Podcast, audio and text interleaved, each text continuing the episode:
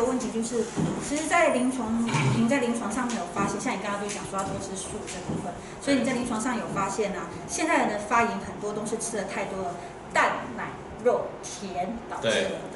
那请问一下，你有没有什么？你在书中有提到说要调整你的荤跟素的比例，那比方说还有饮食顺序啦，或者是烹饪方式啊，有没有什么建议？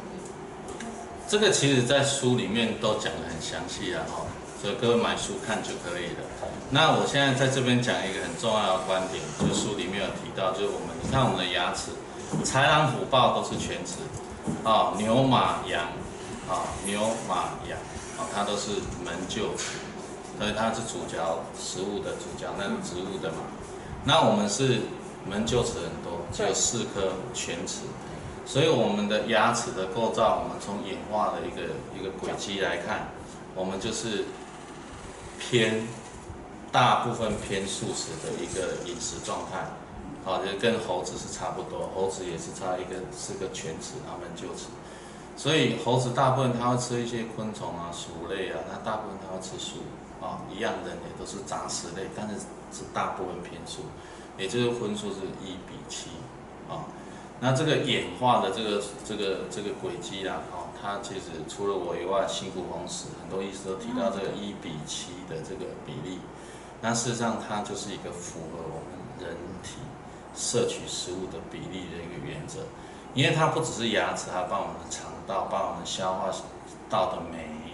还有帮我们身体的运作机制，都会因为食物的比例而去调整我们内在的结构。那例如说，我们的肠子的长度是跟素食的动物是一样的。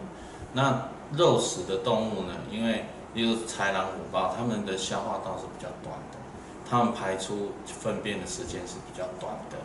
那因为素食它需要长久的消化，像牛四个胃或者是反刍，因为你那个要从那个树树里面去把这个呃这个营养成分分离出来，需要时间。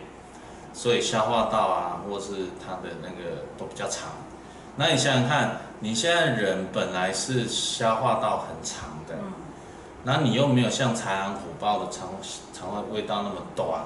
结果你吃了过多的肉以后，没有很快排出去，那个肉毒就在你体内，而且就在肠壁上面，肠壁上面，然后就累积成呃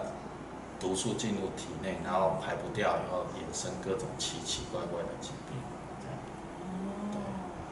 所以呀、啊，呃，荤素食的比例是一比七，然后就是吃大量的植物蔬食这一类的。对，就是呃呃一份一份肉七份菜这样子，不是体积是重量。那人人家讲怕菠菜，那么一大袋煮变一小头。